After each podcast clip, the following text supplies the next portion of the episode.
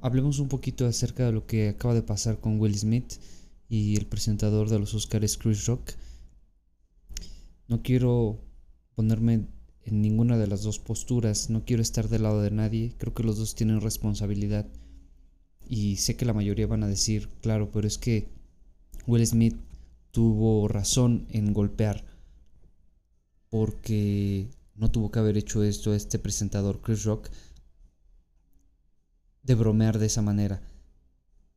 Y sí, creo que creo que no tuvo que haberlo hecho sin antes saber el contexto y, y por qué en forma de burla, por qué en forma de chiste. Sin embargo, también creo, pienso que para que una persona pueda reaccionar de esa manera es porque hay mucho dolor.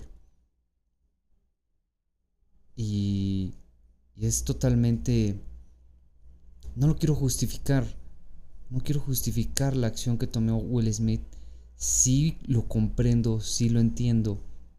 Sin embargo, también creo que pudo haber actuado de otra manera.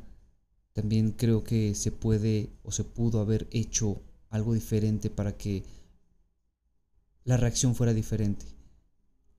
No estoy defendiendo a ninguna de las dos posturas. No quiere decir que Chris Rock fue la víctima o que Will Smith o la esposa fue la víctima.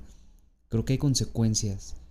Creo que en todo siempre hay una consecuencia y en este caso la consecuencia fue un golpe y fue todo un embrollo que se formó alrededor de eso. Creo que esto también nos enseña y deberíamos de aprender a que las cosas siempre va a haber cosas que nos hagan que nos duelan y que podemos nosotros controlar nuestra reacción, podemos dejar de ser tan reactivos, reflexionar más acerca de eso. Y creo que creo que pudo haberlo hecho de alguna otra manera eh, Will Smith otra vez repito, no estoy a favor de Chris Rock, no estoy a favor de Will Smith. Simplemente creo que de un lado no tuvo la prudencia de, de, guardarse ese tipo de chistes. Y del otro lado tampoco hubo la prudencia de la reactividad. Es ahí donde nos damos cuenta que todavía somos humanos y que todavía tenemos mucho que trabajar.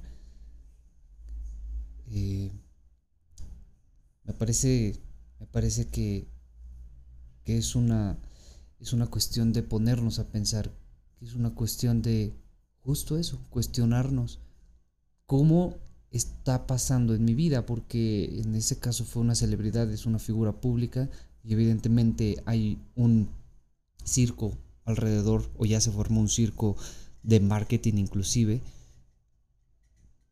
pero nosotros como individuos